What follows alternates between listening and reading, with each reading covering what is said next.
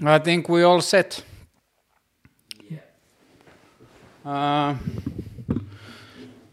tervetuloa Karran keskusteluohjelman yksivuotisohjelmaan. Tota, mulla on tänään studioapulaisena eh, ja myöhemmin jaksossa vieraana poikani Werneri, joka menee käymään tässä välillä skeittaamassa ja sitten se tulee mun kaveriksi tähän. Mutta tota, hei Werneri, voitko vielä säätää tota valoa?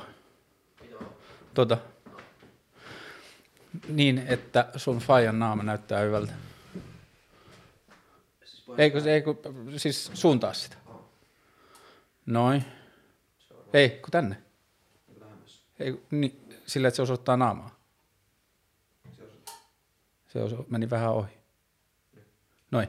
Okei. Okay.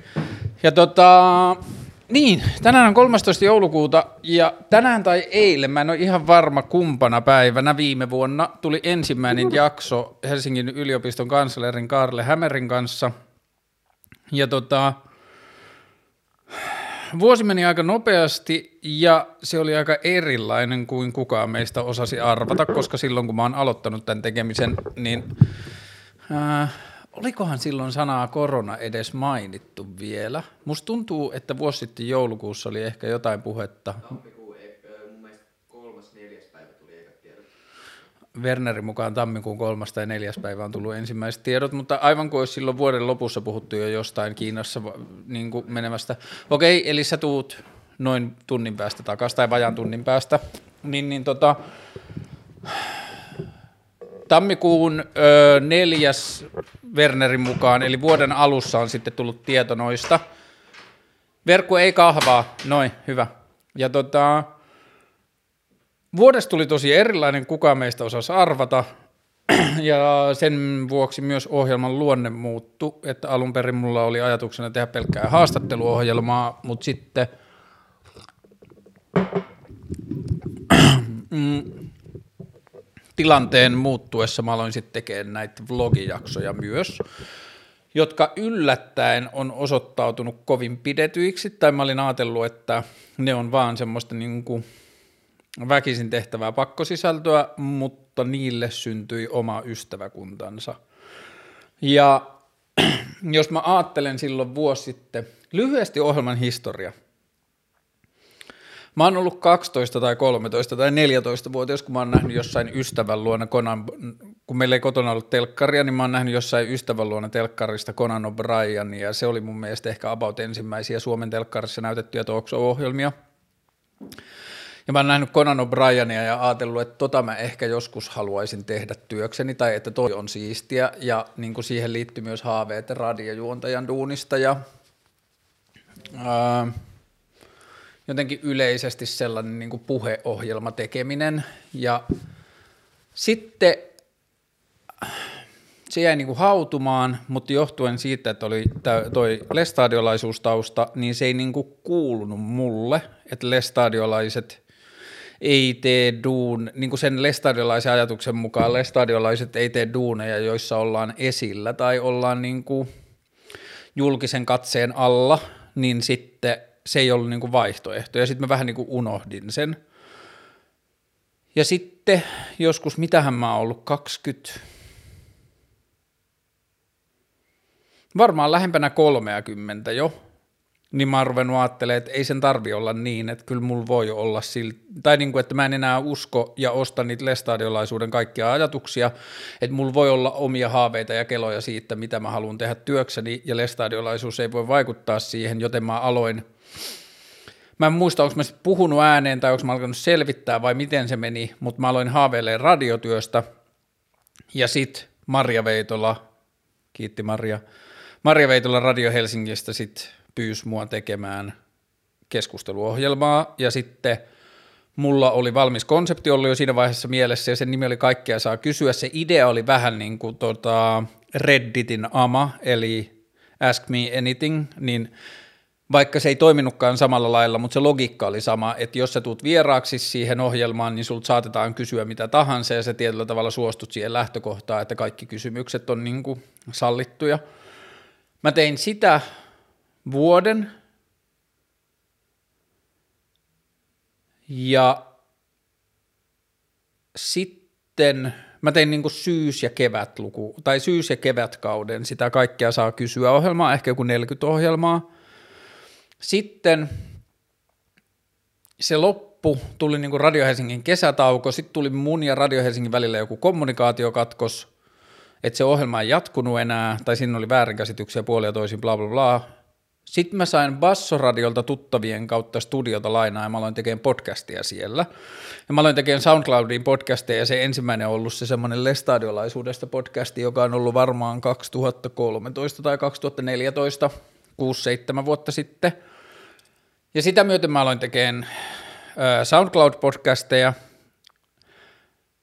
ja sii, mä olin tehnyt niitä ehkä jotain vuoden tai jotain, niin tuolta otettiin yhteyttä Gimia Walletista, eli Mad Venturesin tuotantoyhtiöstä, että heille on annettu tehtäväksi uudistaa Yle Kioski, joka oli Ylen niin kuin vastaus silleen television luota poistuneille nuorille, tai että nuoria ei enää kiinnostanut telkkari, ja Yle Kioskin ajatus oli, että Yle Kioski jotenkin juttelee niille nuorille, jo, jo, joita ei enää televisio kiinnosta.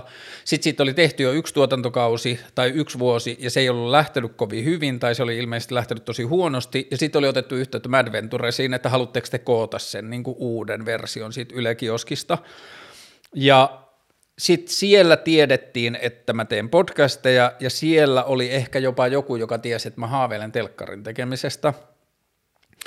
Ja sitten ne soitti ja kysyi, että haluaisitko tehdä telkkaria. Ja sitten mä olin silleen, aa, itse asiassa sattuikin olemaan valmis käsikirjoitus ja konseptikuvaus tässä. Ja mä olin miettinyt sitä ja haaveillut sitä niin paljon, että mulla oli niin kuin jotenkin se projekti kokonaan niin kuin mielessä, että miten se tehdään – No, se oli tosi hämmentävää ja ihmeellistä, että mä tein elämäni ensimmäisen kerran televisioon yhtään mitään ja mun luotettiin niin paljon, että mä sain käsikirjoittaa sen ohjelman itse, mä sain luoda sen konseptin itse, mä sain selittää, miltä se studio näyttää, miten kaikki asiat toimii.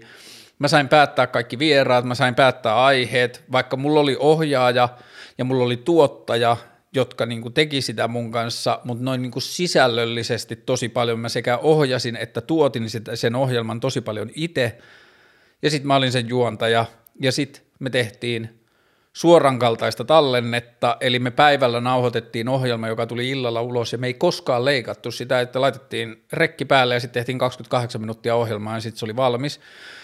Niin mä tein 36 jaksoa ehkä, ja sitten kun se vuosi oli tehty, niin sitten Yle taas kun siellä oli mun ohjelma, mä sanoisin, että se toimi ihan ok ja se oli ihan niin hyvä ja siitä tuli hyvää palautetta, mutta se kokonaisuus, jossa Yle Kioski oli viisi eri ohjelmaa, joka päivälle eri ohjelma, joka viikko tuleva niin kuin tällainen viiden päivän kierto, niin kaikki niistä viidestä ei halunnut jatkaa siinä, kaikkien ohjelmat ei toiminut, joitakin toimittajia tarvittiin muualla ja niin edelleen, niin sitten se koko paketti tehtiin uusiksi ja siinä samalla se mun ohjelma loppui myös ja sitä ei jatkettu.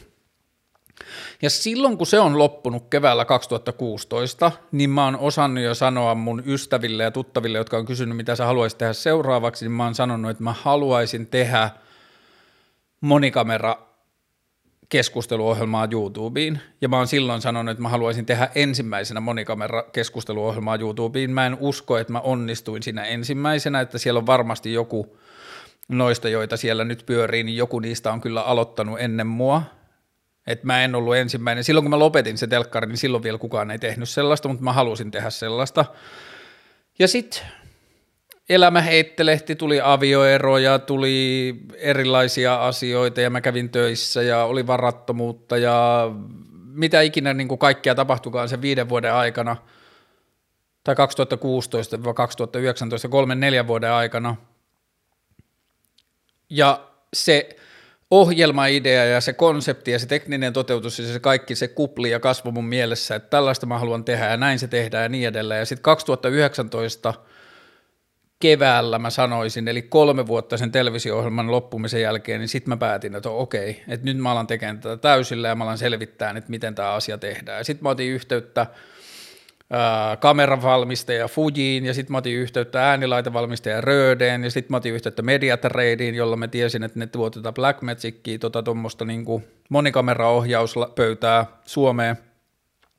Sitten mä pyysin apua miljoonilta kavereilta, jotka tietää laitteista ja välineistä ja mä niin kuin selvitin kaikkea mitä, voi, mi, mitä mä voin tehdä ja mitä mun pitää tehdä. Ja sitten pikkuhiljaa sen puolen vuoden aikana sieltä keväältä 2019 joululle 2019 mä rakensin tämän studion.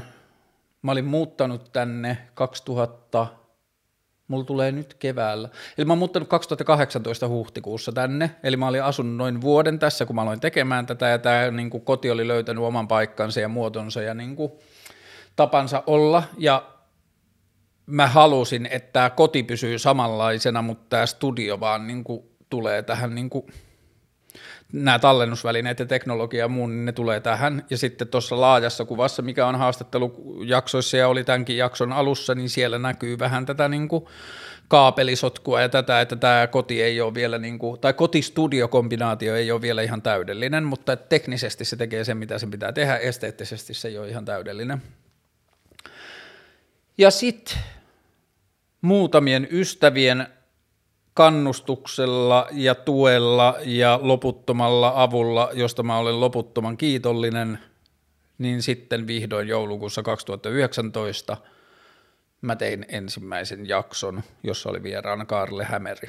Ja tota, kun mä aloitin tämän, niin mun ainoa tavoite ensimmäiselle vuodelle oli, että mä haluan saada heti tämän niin kuin sillä tavalla rullaamaan, että kun mun ajatus on, että näitä jaksoja tulee aika paljon, tai se on mun haave, että tämä on niin kuin aika silleen, että näitä tulee aika paljon, niin sitten mä ajattelin, että ensimmäinen vuosi voi olla aika paljon harjoittelua ja siinä voi olla aika paljon asioita ja muuttujia ja kaikkia juttuja, mitä tajutaan vasta lennosta, että mä haluan, että mä onnistun ekana vuonna tekemään jakson viikossa, eli ensimmäisen vuoden aikana mä teen 52 jaksoa. Ja nyt kun mä katson tilastoja, niin ensimmäisen vuoden aikana mä olen tehnyt 30 haastattelua, paitsi Outli-jaksot, ensimmäiset sisältöyhteistyöjaksot, josta vähän ehkä myöhemmin, niin ne on laitettu saman numero alle. Eli mä oon tehnyt 31 haastattelua ja sitten mä oon tehnyt 27 vlogia. Eli 58 jaksoa yhteensä. Eli ainoa tavoite, minkä mä tälle ohjelmalle ensimmäiselle vuodelle asetin, täyttyi. Mä halusin tehdä yhden jakson viikossa, mä oon tehnyt keskimäärin yli yhden jakson viikossa. Ja tota, onko tämä ohjelma ollut tai mennyt siihen suuntaan, mitä mä haaveilin, että tämä menisi. Mä yritin mahdollisimman vähän etukäteen tietää, millaista tästä tulee. Ainoa, mitä mä tiesin, oli, että tämä on keskusteluohjelma, joka on kiireetön. Öö, tässä on yksinkertainen leikkaus. Tämä tapahtuu mun kotona – ja mä toivon, että se kodin ilmapiiri vaikuttaa sekä mun tekemiseen että vieraiden läsnäoloon niin, että kaikilla olisi jotenkin mukava ja turvallinen ja läsnäolova tunne olla tässä. Ja ketään ei jännittäisi ja ihmiset uskaltaisi puhua asioista. Niin tuliko tästä sitten sellainen, mm, kyllä mä sanoisin, että aika tosi paljon tästä tuli sellainen. Jos mä ajattelen mun ensimmäistä 30 vierasta tai 30 ensi yhtä vierasta – niin ja yhdessä jaksossa vielä kaksi, eli mulla on ollut 32 vierasta tässä ohjelmassa, niin mä pidän siitä variaatiosta, mikä niissä vieraissa on. Alusta asti, mulle oli tärkeää se, että okei, että kun ihmiset näkee tämän ohjelman, ne pyrkii alkaa mielessään luomaan jonkinlaista käsitystä siitä, että millainen tämä ohjelma on, mitä aiheita tämä käsittelee, onko tämä räppiohjelma tai onko tämä poliittinen ohjelma tai onko tämä yhteiskunnallinen ohjelma tai onko tämä jotenkin tieteeseen tai johonkin tällaiseen liittyvä asia, niin sitten mä ajattelin alusta asti, että mä en selitä liikaa, että ihmiset saa niin kuin jakso kerrallaan ymmärtää, että, a, että tämä on ohjelma, joka käsittelee näitäkin asioita tai että tämä on ohjelma, niin kuin ehkä se, mitä mä toivoin, että kun vuosi vaikka on mennyt, niin siinä vaiheessa ihmiset on ymmärtänyt, että Aa, tämä on ohjelma, joka ei käsittele mitään. Että tällä ei ole teemaa, eikä tällä ole aihetta. Että se ainoa teema tai aihe tai kehikko on se, että mikä mua sattuu kiinnostamaan ja mistä mä oon utelias. Ja tietyllä tavallahan edelleen, niin ihanaa kuin musta onkin, että ihmiset saa tästä ohjelmasta asioita, juttuja ja ihmiset saa on, niin kuin, mä luen kohta ehkä jotain palautteita, mutta että ihmiset on saanut tästä ohjelmasta ihania asioita, niin silti kuitenkin tämän tekemisen syyt on aika itsekkäät, kun mulla on keskusteluohjelma, niin mä voin käyttää sitä tekosyynä kutsuakseni ihmisiä kotiin ja keskustellakseni niiden kanssa. Ja se on niin kuin suurin syy, miksi mä teen tätä ohjelmaa. Ja sitten kyllä näiden vlogien tekeminen on noussut myös isoksi syyksi siinä, että mulla on päiväkirjamainen tai joku muu ta- paikka ja tapa, jonne mä voin puhua niin kuin asioita maailmasta ja huomioita maailmasta ja asioita, joita mä mietin. Ja saman aikaan, kun ne antaa ihmisille ja ihmiset on saanut niistä asioita, niin kyllä se on saman aikaan mulle itselle myös, että kun mä puhun omia ajatuksiani ääneen, niin mä ymmärrän maailmaa paremmin. ja mä ymmärrän omaa ajatteluani paremmin ja mä ymmärrän, mistä mä oon kiinnostunut ja niin edelleen. Ja nytten kun on tullut vähän niin kuin ehkä tässä yhden vuoden tullessa täydemmäksi, niin on tullut ihmisiltä semmoisia vähän niin kuin tilannekohtaisia viestejä, tai että ne on liittynyt tähän Onnea Kaarlen keskusteluohjelma yksi vuotta asiaan, niin sitten on ollut ihanaa huomata myös, että ihmiset on ruvennut löytämään jotakin toistuvia teemoja, tai että mitä tämä ohjelma käsittelee, tai minkälaisista asioista tässä puhutaan ja niin edelleen. Ja ne on kyllä semmoisia niin kuin siistillä tavalla, että mä en ole ajatellut niitä etukäteen, tai mä en ole itse tiennyt etukäteen, että nämä vlogit tulee käsittelemään tosi paljon näitä asioita, tai tämä tai tämä teema tulee toistumaan vlogissa usein, tai vlogi. Ää, niin, ehkä tietyllä tavalla sekä liittyen vlogeihin että haastatteluihin, niin mulla oli vähän niin kuin alusta asti sellainen ajatus, että sitten kun mä oon tehnyt vuoden tätä – niin sit mä oon vasta vähän niin kuin tehnyt yhden jakson. Et sit vasta, sitten kun mulla on 20 tai 30 jaksoa tai mitä ikinä, niin vasta sitten tätä on niin paljon ulkona, että ihmiset voi alkaa tekemään jonkinlaisia johtopäätöksiä tästä, että mun niin kuin jotenkin ajatus alusta asti oli se, että tästä ohjelmasta ei voi tehdä johtopäätöksiä yhden jakson perusteella eikä kahden jakson perusteella, että tämä ohjelma ei ole vähän niin kuin mikään yksittäinen jakso tai yksittäinen haastattelu, vaan tämä ohjelma on niin kuin tietyllä tavalla kaikkien niiden keskustelujen rivien väleissä ja jaksojen välissä tapahtuva asia, josta alkaa syntyä jonkunlainen kuva ja käsitys. Ja siinä tämä on mun mielestä, tai no en mä tiedä, siis mä olen kyllä jäävi sanomaan, mutta että ehkä ihmisten per, palautteiden perusteella, niin siinä musta tuntuu, että tämä ohjelma on onnistunut aika hyvin, että ihmiset on alkanut jollakin tavalla saamaan jonkun viban siitä, että mi, mi, mi, mistä tässä on kysymys ja mitä tämä käsittelee ja mitä tämä haluaa sanoa. Uh, mun pitää välillä tsekkaa, että kaikki on kynttilöiden kanssa hyvin, kun mä laitoin tuollaisen ihan niin kuin kynttilämeren näin niin kuin synttäripäivän kunniaksi, niin pitää vaan katsoa, ettei kukat pala. Mutta joo, niin kuin sitten on syntynyt semmoinen kela, että tämä ohjelma käsittelee miljoonia tapoja, miljoonia asioita tietyillä tavoilla, ja sitten edelleen ja alussa ja ennen tämän ohjelman perustamista, niin mulla on ollut koko ajan tärkeämpää se, että – Mulla on tärkeämpää, mitä ta- tapahtuu tämän ohjelman ulkopuolella kuin se, mitä tässä ohjelmassa tapahtuu. Ja mitä mä tarkoitan sillä on se, että jos joku katsoo näitä ja se päätyy kyseenalaistamaan jotakin asiaa ja se ottaa loparit tai se alkaa tekemään podcasteja tai se rupeaa miettimään kriittisemmin markkinataloutta tai se rupeaa miettimään, että voisiko politiikka olla jotain muuta. Ja sitten kolmen vuoden päästä se menee ehdolle politiikkaan siksi, että tämän ohjelman myötessä jonkun pienen innostuksen kipinän siitä, että asiat voisivat olla tietynlaisia. Tai ää, mitä tahansa, että tässä ohjelmassa olisi jonkinlainen henki, joka saa ihmisiä niin kuin ravistelemaan omia näkemyksiään tai suuttumaan tai – loukkaantumaan tai kyseenalaistamaan tai innostumaan tai mitä tahansa, niin se on tärkeämpää kuin mitä tälle ohjelmalle käy tai miten tälle ohjelman menee.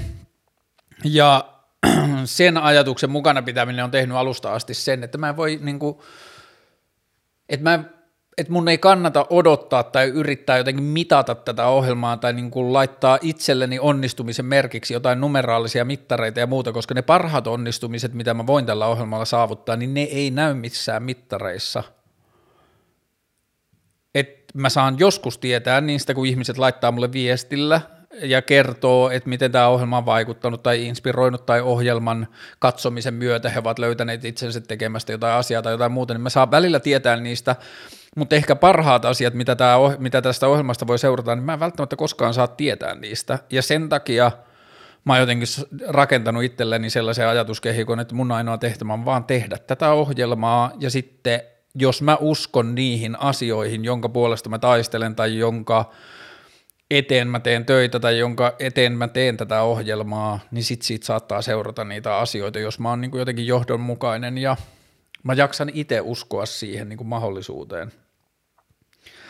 Ja tietyissä sellaisissa ulottuvuuksissa tämä ohjelma on kyllä ylittänyt odotukset tältä ensimmäiseltä vuodelta, että siitä niin kuin jotkut asiat on tapahtunut vielä jotenkin upeammin ja paremmin kuin mä olisin ikinä osannut ajatella.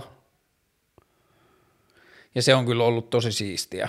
Ja mitä tulee sitten numeraalisiin asioihin, niin mulle ei, mä niin kuin tajuan sen vasta nyt, että mulla ei ollut siihen niin kuin jaksojen määrää lukuun ottavatta. Mulla oli se ajatus, että mä haluan tehdä ensimmäisenä vuonna 52 jaksoa. Mä en tiennyt, että noin puolet niistä tulee olemaan vlogeja, koska mä en tiennyt koronasta, mutta mä silti ajattelin, että mä haluan tehdä noin 52 jaksoa niin se on ollut ainoa numeraalinen tavoite, mitä mulla on ollut tälle ohjelmalle.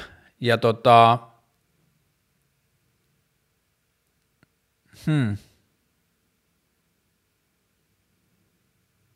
Ja s- mitä noihin muihin numeraalisiin asioihin tulee, niin mä en oikein osaa sanoa. Mä käyn lyhyesti läpi, mitä tälle ohjelmalle kuuluu noin niin kuin numeroina. Öö, ohjelma on tehty nyt vuosi, ja siinä on melkein 60 jaksoa, ja YouTubessa, katsotaan ensin YouTube-luvut, niin YouTubessa ohjelmaa on avattu 295 976 kertaa, eli 296 kertaa, eli lähes 300 000 kertaa.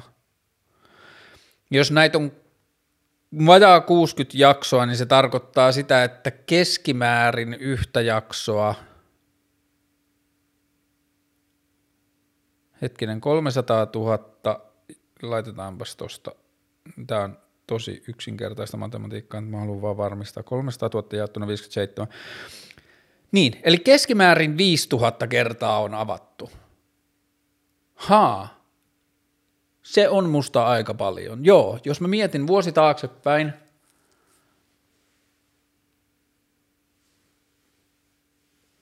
mä muistan ehkä aatelleeni tai jutelleeni jonkun kanssa, että olisi tosi siistiä, jos ensimmäisen vuoden jälkeen jotkut luvut olisi tuhansissa per jakso. Ja nyt näyttää siltä, että ohjelmaa, keskimäärin ohjelmien jaksoja on katottu 5000 kertaa per jakso. Ja se on musta tosi paljon – Joo, se on yllättävän paljon.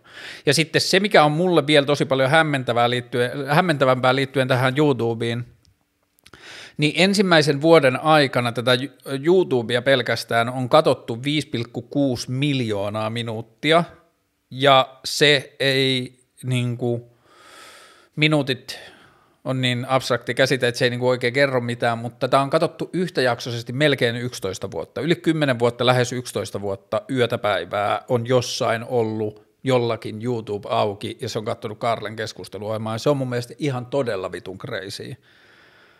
Että jos mä ajattelen, että ihmiset on viettänyt niin paljon aikaa tämän kanssa, niin se tuntuu musta ihan tosi, tosi, tosi, tosi hullulta. Ja koska tämä nyt on niin kuin silleen, mä alusta asti miettinyt, että mä en halua tätä, niin kuin, että mä kutsun tätä podcastiksi tai mä en halua, tätä kutsutaan podcastiksi, koska mä ajattelin, että mä tykkään siitä keskusteluohjelmakulttuurista, niin sen takia mä ajattelin, että kun mulla on nämä kamerat tässä, niin tämä, vaikka tätä katsottaisikin, kuunneltaisikin paljon äänipalveluista, niin tämä ei ole silti podcasti. Tämä on keskusteluohjelma ja se tapahtuu YouTubessa, jota voi kuluttaa myös muualta. Niin sen takia tämä YouTube on mulle itselle ollut vähän niin kuin sellainen juttu, mistä mä oon katsonut näitä asioita. Mm, mä kerron lyhyesti, että miten, mitkä jaksot on kiinnostaneet ihmisiä. Mm, Janne Ahtiainen, eli Superia, ei kun, siis Versat Henrik-jakso on ylivoimaisesti katsotuin. Sitä on katsottu kohta 26 000 kertaa YouTubesta. Ja siihen on varmaan pari selitystä. Tietenkin se, että Janne on super mielenkiintoinen ja fiksu ja siisti tyyppi ja niin kuin silleen, jotenkin tosi tosi kuplivainen hahmo ja sitä on niin kuin kiinnostavaa seurata. Ja sitten mä luulen myös, että yksi suuri merkitys on sillä, että Jannen faneista iso osa on niin kuin YouTube-sukupolvea ja YouTube-käyttäjiä ja sinne liittyy varmaan just jotkut tällaiset niin kuin osmonautit ja Molly Brosit ja niin kuin monia YouTubessa tapahtuvia tällaisia kulttuuriilmiöitä, joiden kuluttajat on myös Versace Henrik-faneja, niin ehkä niin kuin Jannen faneilla, eli Henrikin faneilla, on ollut sille lyhin matka tämän sisällön luo. Niin sen takia mä luulen, että se on about katsotuin. Sitten toisiksi katsotuin on yllättäen mun oma vlogi, eli toi vlogi numero 12, eli toi oikeusjuttukeissi, ja ää, siihen liittyy sellainen juttu, että viime viikolla mä maksoin viimeisen laskun asianajotoimistolle, joka auttoi mua siinä keississä, joten se on vähän nyt niin kuin kuollut ja kuopattu se koko juttu, että se on saatettu loppuun, että mä oon maksanut lakimiehille heidän palkkionsa, mä en ikinä saanut tältä yritykseltä yhtään mitään – sen yrityksen edustajat ei ole koskaan ollut muhun yhteydessä. Mä edelleen toivon, että mä tapaan sen konsernijohtajan jossain ja mä niin pääsen keskustelemaan sen kanssa, saan siltä jonkun selityksen siitä, että miksi tapahtui, mitä tapahtui. Ja siihen liit- jaksoon liittyviin kommentteihin liittyen, niin mä oon sanonut tämän varmaan kymmenen kertaa aikaisemmin, mutta mä sanon tämän vielä uudelleen, koska sinne edelleen aina välillä tulee sellaisia niin kuin nenäkkäitä, jotenkin silleen näsäviisaita kommentteja, että – kuka vitun idiootti tekee duuneja tekemättä kirjallisia sopimuksia ja aina sopimukset kirjallisena ja bla bla bla. Kaksi asiaa. Toinen on se, että mä tein sille asiakkaalle töitä kuukausia saaden siitä palkkaa ilman mitään kirjallisia sopimuksia. Mulla ei ollut mitään syytä olettaa, etteikö kirja- suullinen sopimus olisi pätevä, koska se oli pätenyt jo monta kuukautta. Ja sitten toinen asia – Mä haluan luottaa ihmisiin, vaikka sen hinta on se, että niin kuin muutaman kerran niin kuin vuosikymmenessä joku asiakas kusettaa mua ja mä menetän tuhansia tai pahimmassa tapauksessa kymmeniä tuhansia euroja, mutta samaan aikaan mä oon tehnyt satoja asiakkaita, joiden kanssa ei ole ikinä stressattu siitä, että onko sopimusasiat kunnossa. Ja 99 prosenttisesti se on aina pätenyt, ihmisiin on voinut luottaa. Mä haluan luottaa ihmisiin. Ja sitten – monesti ne kommentoijat, jotka näsäviisasti jotenkin kommentoi sitä, että aina sopimukset paperille, niin musta tuntuu, että siinä ei oikein ymmärretä niin kuin sosiaalista kanssakäymistäkään, että jos sulla on jonkun kanssa hyvät välit ja sopparit, tai niin kuin työ ja korvaukset työstä rullaa luotettavalla tasolla ja mitään ei tarvitse kirjoittaa ylös, niin se on niin kuin epäluottamuksen osoitus ja semmoinen niin kuin yhtäkkinen tilanteen muutos, että alkaa yhtäkkiä pyytämään nimiä paperiin, niin sekin on vähän niin kuin sellainen asia, että mä haluan toimia ihmisten kanssa niin kuin luottamuksen pohjalta. Ja se ei tarkoita sitä, että, että vaikka sopimus ei olisi paperilla, niin se tekisi jotenkin oikeutetumpaa jättää maksamasta, tai että sitten kusetetuksi tulemisesta tulisi jotenkin silleen oma syy. Tai jos jonkun mielestä tulee, niin mä oon vaan eri mieltä, koska tässäkin tapauksessa ne mm, sopimukset oli pitänyt sataprosenttisesti, vaikka mitään kirjallista ei ollut. Mutta joo, ja nyt mä huomasin, että minuuttimääräisesti YouTubessa to, toi oikeusjuttu, vaikka sitä on katsot, käynnistetty 10 000 kertaa vähemmän kuin tota Versace Henrik-jaksoa, niin minuuttimääräisesti sitä on katsottu kohta enemmän. Eli silloin kun sitä katsotaan, niin se katsotaan melkein loppuun asti. Tai niin kuin, että ihmiset, jotka aloittaa sen, niin katsoo sen korkealla prosentilla myös loppuun asti. Sitten Kolmanneksi katsotuin on Jaakko Keso jakso 15 000 näyttökertaa, Kiirakorpi vajaa 14 000 näyttökertaa, mun serkku Sanni, tästä monet kysyneet, että onko Sanni Hurtti mun serkku vai sisko tai mikä se on, mutta se on mun serkku, niin sitä on katsottu kohta 13 000 kertaa, Iivan Puopolo on katsottu reilu 12 000 kertaa, ja nämä on yli 10 000 näyttökertaa, eli tässä on Versace Henrik, mun oma vlogi oikeusjutusta, Jaakko Keso, Kiira Korpi ja sitten mun serkku Sanni, niin nämä on yli 10 000, ja sitten yli 5 000 näyttökertaa on saanut 1, 2, 3, 1, 2, 3, 4, 5, 6, 7, 8, 9, 10 YTO. Eli 11 jaksoa on yli 5000 ja viisi jaksoa on yli 10 000. Ja se kyllä tuntuu musta aika paljolta. Ja sitten jos mä katson nämä kaikki jaksot alasasti, niin kaikkia paitsi yksi, kaksi, kolme, neljä, viisi. Kaikkia paitsi viittä jaksoa on katsottu yli 2000 kertaa. Ja se tuntuu musta tosi paljolta, että niinku, että mä voin vähän, niin kuin, ja näistä viidestäkin, jota ei ole katsottu 2000 kertaa, niin osa niistä on julkaistu ihan vasta, ja osa niistä on niitä Outli-yhteistyötä, että niin kuin, jotka tuli ulos silloin, kun mä huomasin, että oli semmoinen niin kuin joku YouTube-algoritminotko käynnissä, että, niin kuin, että kaikki jaksot niin kuin järkiään jäi niin kuin jotenkin aikaisempien lukujen alle. Niin joka tapauksessa, niin mä voin melkein ajatella, että jos mä laitan kameran päälle ja mä puhun jotain ja teen jakson ja laitan sen mun tilille YouTubeen, niin sitä tullaan katsomaan 2000 kertaa, niin se tuntuu musta ihan tosi tosi kreisiltä. Olikohan täällä YouTube-tilastoissa vielä jotain kiinnostavaa? Hmm. Ehkä mä voin jossain myöhemmässä jaksossa, niin jos ihmiset laittaa sitten kysymysboksiin, jos on jotain, mitä ne haluaa tietää statistiikasta, niin mä voin vielä palata siihen. Spotify on toisiksi kuunnelluin, toisiksi käytetyin media niin kuin YouTuben jälkeen, ja mä otan sieltä vaan niin kuin pääasialliset luvut.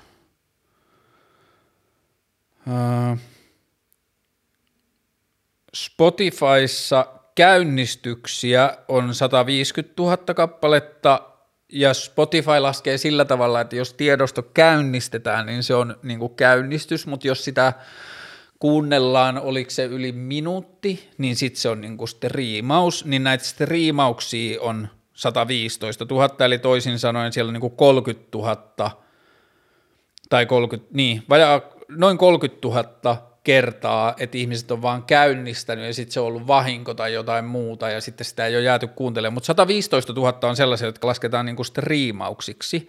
Ja Spotifyhin, niin ja YouTubein tämän vuoden aikana seuraajia YouTube-tilille on kertynyt 2700 vähän reilu ja Spotifyhin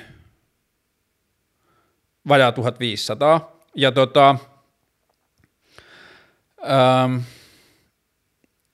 Yhteenlaskettuna Spotifyssa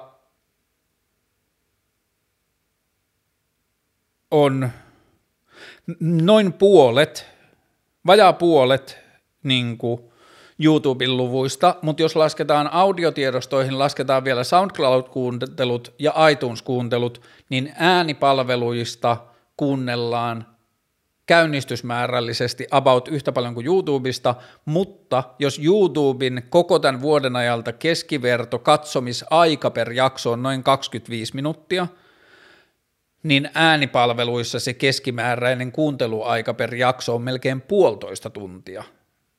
Et äänipalvelussa niin kuin siis äänipalveluiden kautta ihmiset tietää, mitä ne on alkamassa kuuntelemaan ja sitten ne katsoo, kuuntelee sen lähes poikkeuksetta loppuun, niin siellä niin kuin äänipalveluissa on vietetty vielä enemmän aikaa kuin mitä se YouTuben kymmenen vuotta. Eli niin kuin toisin sanoen näiden sisältöjen aika, tämä sisä, Karlin keskusteluohjelma on ensimmäisenä vuotenaan synnyttänyt ihmiskunnalle yli 20 vuotta silleen niin kuin seuraa tai ajanvietettä ihmisille, joka on musta ihan tosi paljon.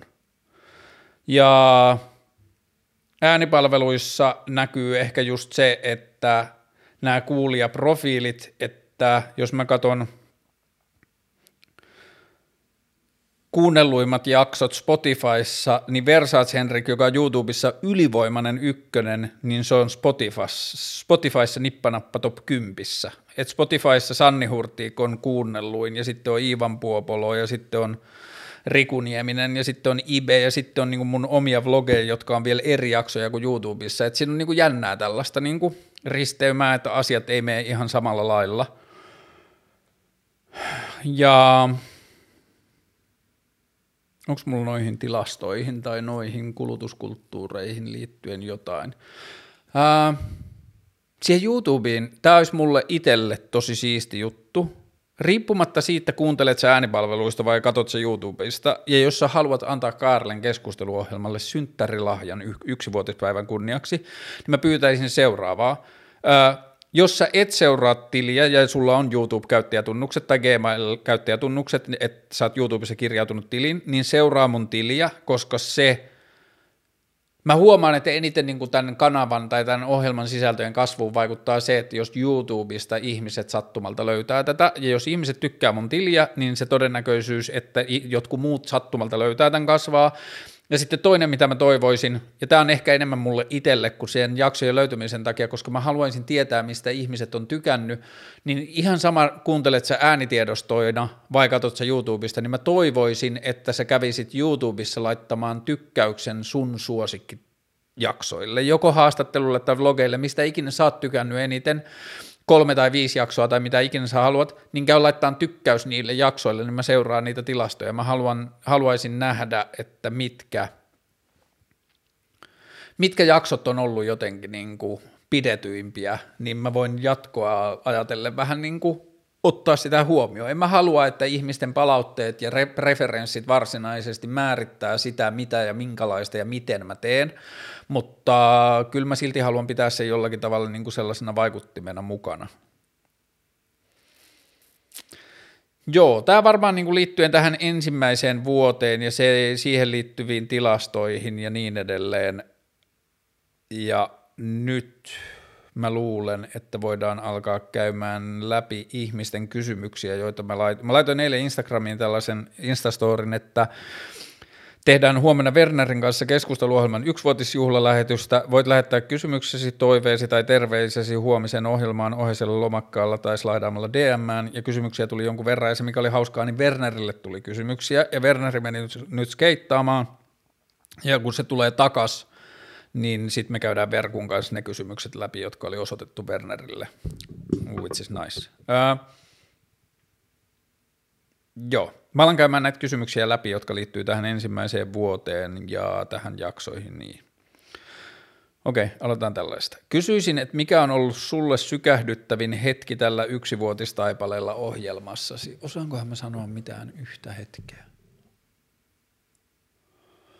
On ollut kyllä monta semmoista hetkeä, jotka on sillä hetkellä tuntunut sykähdyttävimmältä hetkeltä, ja sitten ne on niin muuttunut y- yhdeksi niistä – jotka on ollut sellaisia, että ihmiset on lähettänyt viestejä ja kertonut, mitä tämä ohjelma on merkannut niille, että on ollut ihmisiä, jotka on kärsinyt yksinäisyydestä ja sitten ne on saanut tästä ohjelmasta jonkinlaisen niin kuin kumppanin arkeen, tai on ollut ihmisiä, joita, niin kuin, joille tämä ohjelma on saanut niitä kyseenalaistamaan niiden niin kuin elämäntapoja tai elämänvalintoja, tai –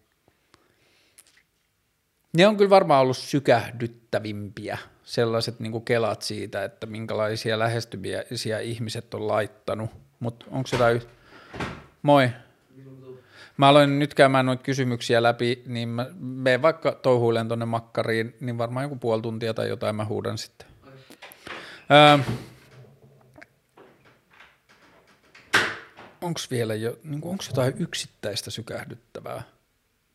No liittyen tähän ensimmäiseen vuoteen, mä en ollut todellakaan ajatellut, että tämän ensimmäisen vuoden aikana tulisi mitään, niin kuin, että tämä ohjelma tuottaisi mitään, mutta sitten mulla oli ensimmäinen sisältöyhteistyö, joka oli noin Outlin kanssa tehdyt jaksot, niin siihen liittyy parikin sykähdyttävää asiaa. Se, että mua pyydettiin, että mut oli huomattu jossain ja mun ohjelmaa pidettiin arvokkaana tai kiinnostavana paikkana yrittää levittää jotain tietoa, mutta se mistä mä tykkäsin vielä enemmän oli se, että ne ihmiset, ja toimijat, jotka pyys mua siihen, ymmärsi, mistä tässä ohjelmassa on kysymys ja ymmärsi jotenkin mun tekemistä, että ne ties ja tajus, että mä en puhu mistä vaan ja mä haluan niin oman vapauteni siinä, että mä teen asiat omalla tavalla ja mun pitää uskoa siihen asiaan, mitä mä teen, jotta mä yleensäkään suostun siihen.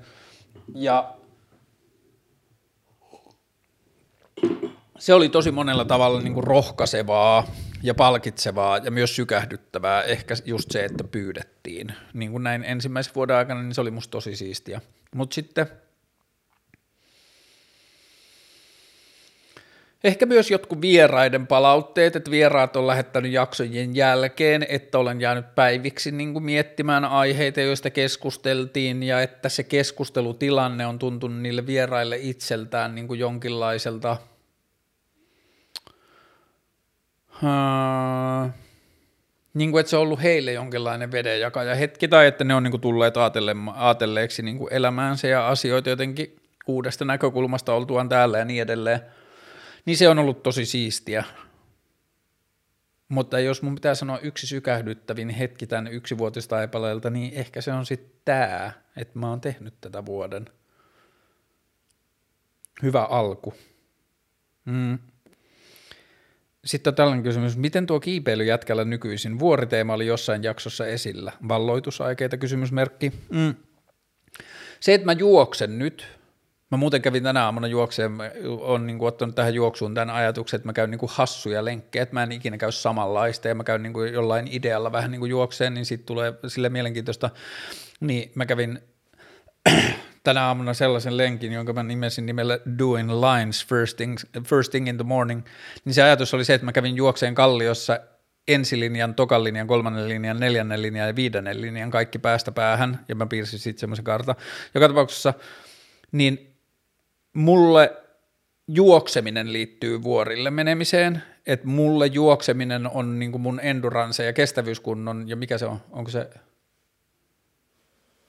mä en muista edes näitä urheilutermejä, mutta että kuitenkin se kunto, joka liittyy kestämiseen, ke- kestävyyteen, niin mä juoksen siksi, että sitten joskus kun mä oon vuorilla ja sinne huipulle on vielä 500 metriä vertikaalia ja sää on vähän paska ja on herätty jo viideltä aamulla nouse niin kuin kiipeämään ja väsyttää tosi paljon ja jalat on paskana, niin mä juoksen nyt, jotta mulla olisi sillä hetkellä paremmat valmiudet jatkaa.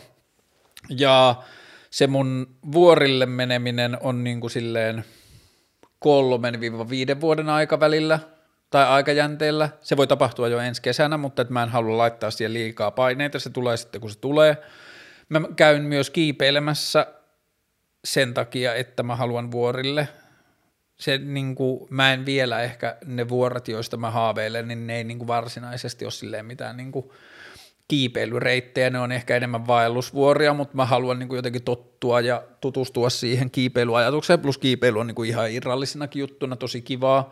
Mä en ole nyt puolentoista viikkoa käynyt kiipeilemässä, kun toi jotenkin koronajuttu nyt tällä hetkellä laittaa noita urheilupaikkoja vähän silleen kiinni ja niissä niin kuin semmoinen sosiaalinen ilmapiiri sen kiipeilykulttuurin tai niin kuin urheilupaikkakulttuurin ympärillä on vähän silleen ilmassa. Ja mulla on ollut muutenkin vähän niin kuin kiireiset päivät, niin mä en ole myöskään päässyt kiipeille, mutta ihan sama, mä pidän kiipeilystä tosi paljon, mä teen sitä jonkun verran, mä oon kehittynyt siinä jonkun verran, mä juoksen siksi, että mä olisin henkisesti ja fyysisesti valmiimpi kohtaamaan rasitusta, jotta mä pärjäisin paremmin vuorilla. Öö, sitten nyt tällä kierroksella meidän pitää skipata kysymyksiä, jotka on mulle ja Wernerille. Otetaan niitä kohta. Täällä on tämmöinen palaute, ei kysymys. Karlen keskusteluohjelma on paskaa, vaan siinä merkityksessä, että se on vitun kovaa paskaa. Kiitos. Kova paska vaatii ummetusta, niin kuin Kettomassa sanoo. Mm. Mun pikkuproidi esittää kysymyksen. Jos saisit absoluut oikean vastauksen yhteen kysymykseen, mitä kysyisit? Eli mikä mua niin kuin silleen ihmestyttää, kummastuttaa eniten maailmassa tai mitä mä haluaisin tietää?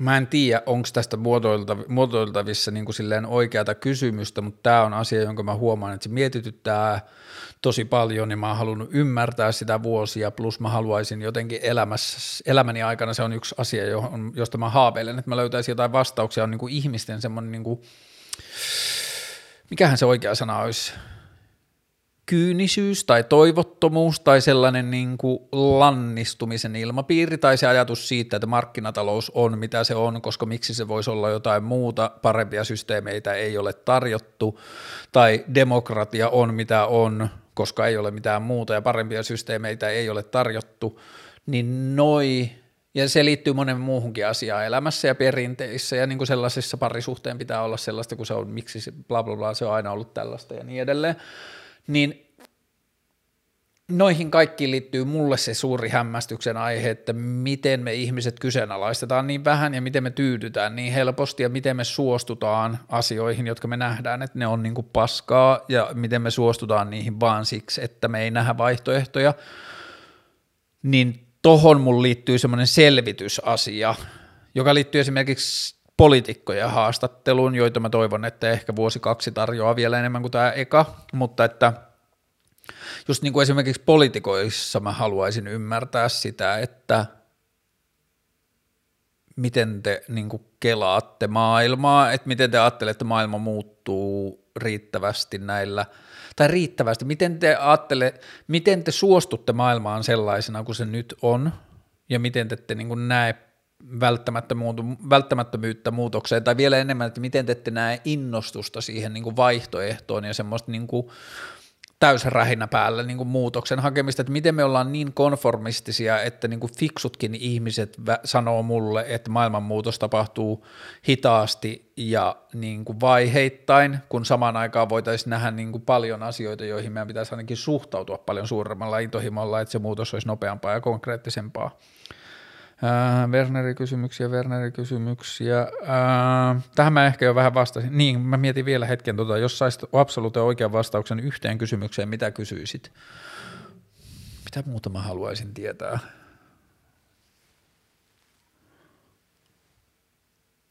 Hmm. Niin, tämäkin on kyllä vähän sellainen abstrakti kysymys, jota mä yritän, e, niin kuin, joka on silleen tuntuu elämänmittaiselta kysymykseltä, että miten maailmaa muutetaan, miten muutos,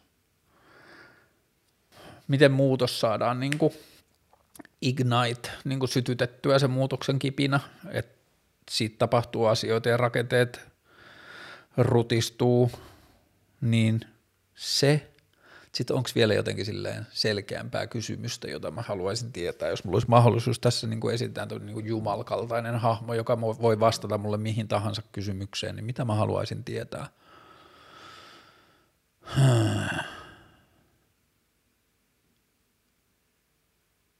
En mä tiedä. Mä palaan tähän. Mutta miten maailmaa muutetaan ja miten ihmiset – tyytyy muuttumattomaan maailmaan tai maailmanmuutoksen hitauteen tai millä tavalla ihmiset selittää itselleen, että maailma ei tarvitse isoa muutosta tai että joku demokratia tai markkinatalous on niin iso kokonaisuus, ettei sitä voi edes muuttaa, niin miten ihmiset selittää ton itselleen ja miten se burretaan. Niin noi on niinku sellaisia kysymyksiä, jotka ensimmäisenä tulee mieleen. Niin, tämä oli tämä, onko ohjelma siinä pisteessä, kun oisit yksi vuosi sitten toivonut? Mm, lähtökohtaisesti mulla oli tosi vähän toiveita siitä, mitä tämä ohjelma on, muuta kuin se, että mä olisin tehnyt jakson viikossa.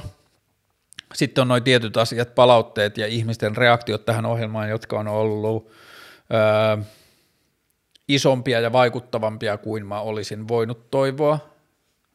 Mutta muuten musta tuntuu, että ihmiset alkaa pikkuhiljaa ymmärtää, mikä tämä ohjelman juoni on, minkälainen tämä on, miten tämä toimii, mikä tämä juju on. Niin joo, kyllä tämä on siinä pisteessä, mitä mä olisin ehkä toivonut. Joo, kyllä mä suunnilleen sanoisin näin. Sitten on tällainen kommenttiasia. Tämä asia-ohjelma sun vetämänä on mun mielestä enemmän kuin valmis telkkariin vietäväksi. Mm, mä en ole ihan varma, onko mä samaa mieltä. Totta kai mä haluaisin, mutta tällä hetkellä mä näen, että telkkari on niin – täynnä niin kuin valmiiksi pureskeltuja sisältöjä, että asiat pureskellaan niin kuin silleen katsojan, televisio aliarvioi katsojaa mun mielestä. Ja sitten mä en ole ihan varma, että miten tämä ohjelma toimisi niin kuin televisiomaailman sloteissa, että tällä ohjelmalla olisi etukäteen määrätty jakson pituus, niin mä en tiedä, miten tämä toivoisi, toimisi. Mutta kyllä mä oon samaa mieltä, että tästä ohjelmasta olisi tehtävissä versioita, jotka voisi olla siisti nähdä televisiossa – Mutta se ei ole mulle mikään niin se ei ole oikeastaan asia, josta mä haaveilen ollenkaan. Mutta se on hauska idea ja mä en tee mitään sen eteen, että se menisi siihen suuntaan, mutta että jos joku pallo valuisi siihen suuntaan, niin se olisi musta ihan hauskaa. Ää, miltä nyt tuntuu, joku kysyy. Ää, tuntuu hyvältä. Kyllä mä oon tosi mielissään, että mä aloitin tämän ohjelman tai että mä sain tämän aloitettua. Mä oon tosi mielissään, että mä oon saanut tehtyä näitä jaksoja niin paljon kuin mä halusin tehdä. Mä haluaisin kyllä, että tokana vuonna syntyisi vielä enemmän jaksoja, mutta että mä en niin kuin ehkä vielä vaadi sitä. Mm, hyvältä tuntuu, kiitos kysymästä. Koetko, että sulla olisi jotenkin lappilainen identiteetti? En ehkä, mutta samaan aikaan mä tiedän, että ei se niin kuin voi olla niin, mutta identiteettihän varmaan on tosi paljon sitä, että miten me itse ajatellaan sitä.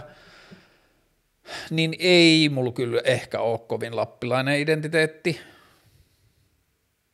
Mulla ei mun mielestä ole kovin suomalainenkaan identiteetti. Mä kyllä puhun suomea ja suomi on mun ylivoimaisesti käytettyin kieli ja mä toimin pääasiassa Suomessa, mutta mä en haluaisi ajatella itseäni suomalaisena. Mä en jotenkin tykkää silleen kotiseutu tai kotipaikka ylpeydestä, koska sitten tulee helposti sellainen me-ne-ajatus ja se ei niin kuin jotenkin kiehdo mua. Öö, Mutta mä yritän miettiä, että onko mun identiteetissä jotain lappilaisuutta. Ehkä jotain semmoista, niin kuin, jota voitaisiin ajatella semmoista perinteisestä niin kuin jotenkin ennakkoluulla-ajatuksesta, niin jotain semmoista junttiutta mulla ehkä on, mitä ei välttämättä niin kuin silleen paljasjalkainen stadilainen haluaisi välttämättä itsessään nähdä, niin jotain semmoista, mä en tiedä liittyykö se just ehkä johonkin naiviuteen tai – sellaiset, että mä en niin kuin, henkilökohtaisesti mä en pidä jotain semmoista niin kuin kyynisyyttä tai jotain semmoista niin kuin, etäisyyttä silleen kuulina tai tavoitelta, tavoiteltavana asiana. Mutta mä en tiedä, onko se enemmän niin kuin lapsellinen identiteetti kuin lappilainen identiteetti. Mm. Joku kutsuu mua äijäksi. Äijä kirjoittaa tosi hyvin, se Skede SM-teksti oli super, ja Skede SM-tekstillä se viittaa mun Instagramissa viime viikolla jakamaan. Mä taisin mainita sitten edellisessä vlogissa, kun joku alkanut ylläpitämään sellaista numerot sinne appreciation Instatilien numerot sinne on vanha suomalainen skeittilehti, jonka tekemisessä mä oon aikoinaan ollut, ja sitten tämä tili jakoi yhden tekstin, jonka mä aikoinaan kirjoittanut sinne skeittilehteen, niin sitten tämä kommentoija viittaa siihen. Äijä kirjoittaa tosi hyvin, se Skede SM-teksti super. Miten kirjan kirjoittaminen, joku fiktio, kysymysmerkki. Ää, kyllä mua kiinnostaa kirjoittaminen, mutta mulla ei ole vielä tullut jotenkin semmoista ajatusta siitä, että mistä mä haluan sen kirja, mistä mä haluan kirjoittaa. Ja sitten, mä oon sanonut tästä aikaisemminkin, mutta tietyllä tavalla mulle tämä keskusteluohjelman tekeminen ja vlogien tekeminen näyttelee samaa roolia kuin mitä mä ajattelen, että mä hakisin kirjoittamalla. Että mä tallennan ajatuksia ja kysymyksiä ja pohdintoja ja kohtaamisia ja keskusteluja jonnekin löydettäväksi, että jos joku on kiinnostunut, niin ne on olemassa jossakin. Niin tietyllä tavalla tämä paikkaa sitä niin kuin osittain niitä syitä, miksi mä kirjoittaisin – niin sitten se ehkä. Mutta että jos jonain päivänä mä saan jonkun hyvän idean siitä, että mä haluan kirjoittaa tästä, tai jonain päivänä joku kustantamo ottaa yhteyttä, että hei, että sun keskusteluohjelma on niin hyvä ja sä olet niin kiinnostava tyyppi, että me halutaan, että sä kirjoitat jotain, niin sitten mä voisin ehkä miettiä sitä. Ähm. Sitten yksi kysyy, miksi kiroilet niin helvetisti? Varmaan helpoin vastaus siihen, en mä tiedä kiroilenko mä helvetisti, kiroilenko mä edes vitusti, mutta mä kiroilen jonkun verran, niin varmaan helpoin vastaus on se, että koska se oli mulle lapsena tai se oli niin pitkään kiellettyä, lestadiolaisuudessa ajateltiin, että kiroilu on syntiä, ja eihän se liity pelkästään lestadiolaisuuteen, onhan meillä myös yhteiskunnassa semmoinen ajatus, että kiroilu, vähän, kiroilu on vähän niin kuin tatuoinnit, tai kiroilu on vähän niin kuin jotkut silleen, että ei ole niin kohteliasta tai jotain, niin mun mielestä tommosia pitää vähän ravistella, että miten niin, että ne on pelkkiä sanoja ja niin edelleen. Niin kyllä se niin kuin, joo, se on varmaan osittain sitä vapautumista sitten lestadiolaisuudesta, että mä en ole aikaisemmin voinut kiroilla, nyt mä voin. Ähm, se on myös osittain sitä, että ihmisten mielestä kiroilu on jotenkin huonotapaista, niin ehkä mä teen sitä just siksi, että mun mielestä meidän pitää kyseenalaistaa niitä asioita, mitä me ollaan vaan jotenkin opetettu, tai niin kuin just joskus kouluaikoina mua suututtiin ihan sikana se, että niin kuin jotkut opettajat jakso nillittää siitä, että oli oppitunnilla päähine päässä. Se oli mun mielestä aina maailman tyhmin juttu, että jos lapsi tai nuori niin kuin kokee olonsa mukavaksi päähine päässä tai mikä tahansa asia, niin jos se vaan, niin kuin, että ne on tällaisia täysin haitattomia asioita, niistä ei ole mitään haittaa kellekään, niin just sellaisista käytösasioista meidän pitää mun mielestä niin kuin päästä eroon, että jos sillä junnulla on mukavampi olo olla pää, päähine päässä, niin sitten se myös opiskelee paremmin, niin, niin toi on ehkä vähän samanlainen juttu.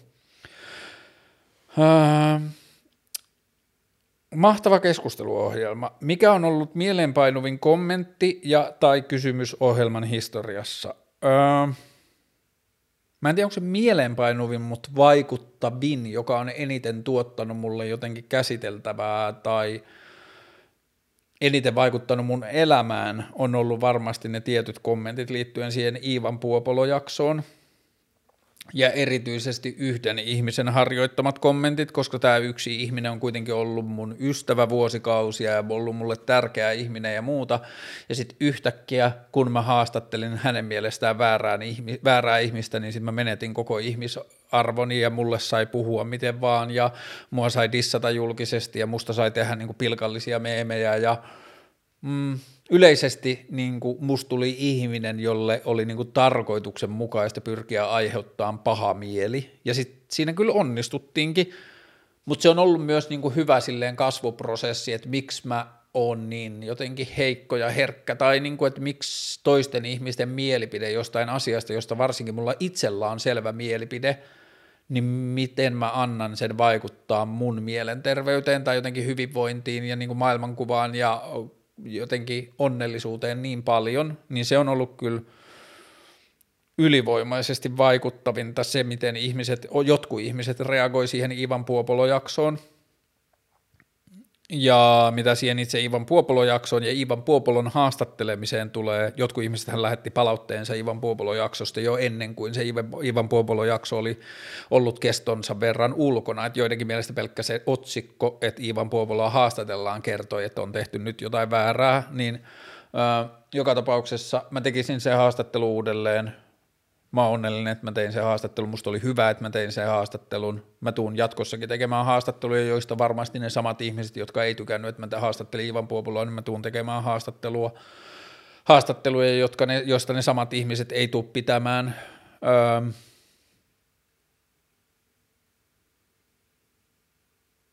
mä ehkä myös opin niistä palautteista siitä, että mä en saa olla niin herkkä sillä, mitä muut ihmiset on, tai että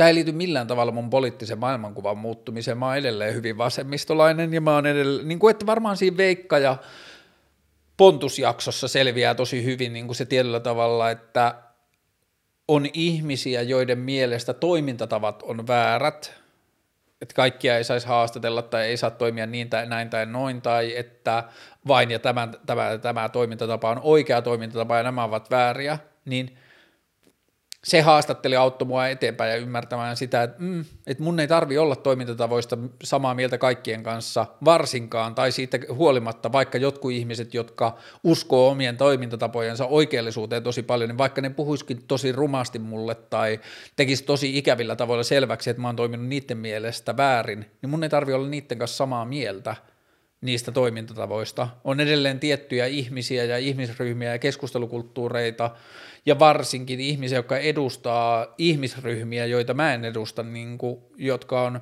laiminlyötyjä ja tallattuja ja kokee rakenteellista ja kulttuurista syrjintää ja niin edelleen, niin sellaisten ihmisten mielipiteet ja näkemykset maailmasta ja epäkohdista on mulle tosi tärkeitä ja mun niin kuin tehtävä ihan on kuunnella ja oppia niistä, mutta se, että jos joku on eri mieltä siitä, miten maailmaa muutetaan tai voiko maailmaa yleensä muuttaa, niin sen – mä en saisi vaan antaa vaikuttaa mun omaan hyvinvointiin ja mielenmaisemaan niin paljon.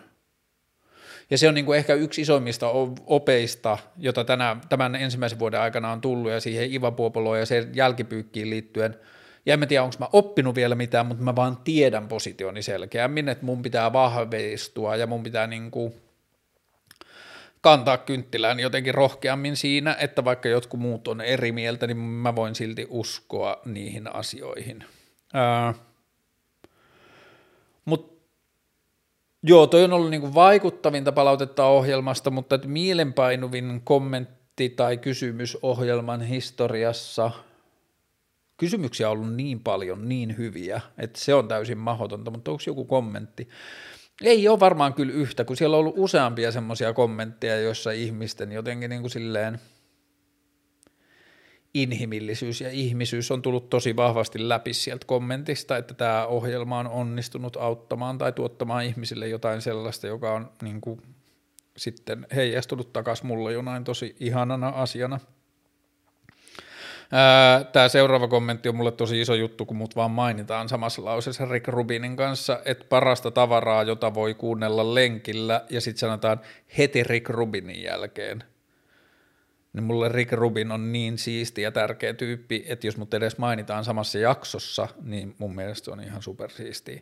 Ää, miten ilmastokriisi ratkaistaan? Mä jäin tätä, tää oli hyvä kysymys, että niin joku laittaa tälle yksivuotisjuhlalähetykseen vaan tällaisen, että tämä nyt on meidän isoja kysymyksiä, niin mä jäin sitä miettimään, niin kyllä mä vahvistun koko ajan siinä mun kannassa, että ilmastokriisi ratkaistaan – kyseenalaistamalla demokraattinen, ei, kyseenalaistamalla markkinatalous ja kapitalismi ja kyseenalaistamalla demokraattinen rakenne.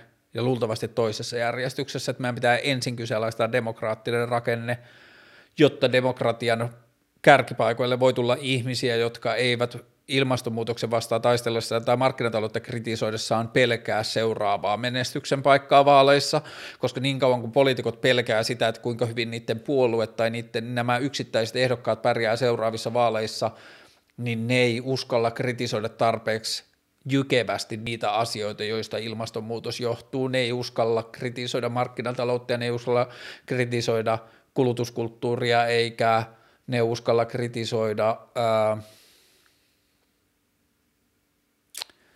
jatkuvan kasvun ajatusta ja sellaisia asioita, niin, niin mä ajattelisin, että ilmastokriisi ratkaistaan, ää, niin, ilmastokriisi ratkaistaan opitut asiat kyseenalaistamalla tai opittuja asioita kyseenalaistamalla. Se on varmaan se tärkein. Mm. Tosi hyvä. Tämä ei ole mulle, tämä on teille kuulijat. Terveisiä kaikille eksyneille keskusteluohjelman kuuntelijoille, jokainen, joille jokainen jakso on tienviitta. Hmm.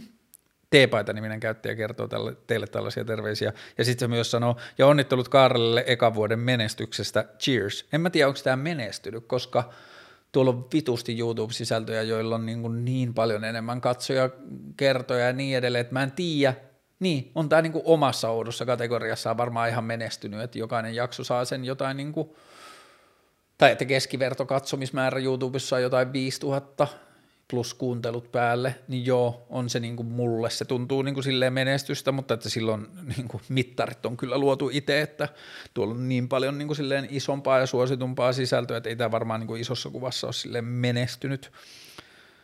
Öö, uskotko, että ikuisen mielenrauha voi saavuttaa? Miten? Mm, ei kyllä. Ihminen on liian monimutkainen eläin mihinkään ikuiseen, niin kuin varsinkaan elämän aikana se, mitä kuoleman jälkeen tapahtuu, niin sitten keskustellaan varmasti koko elämämme ajan, niin siellä voi olla, ehkä jotain ikuista.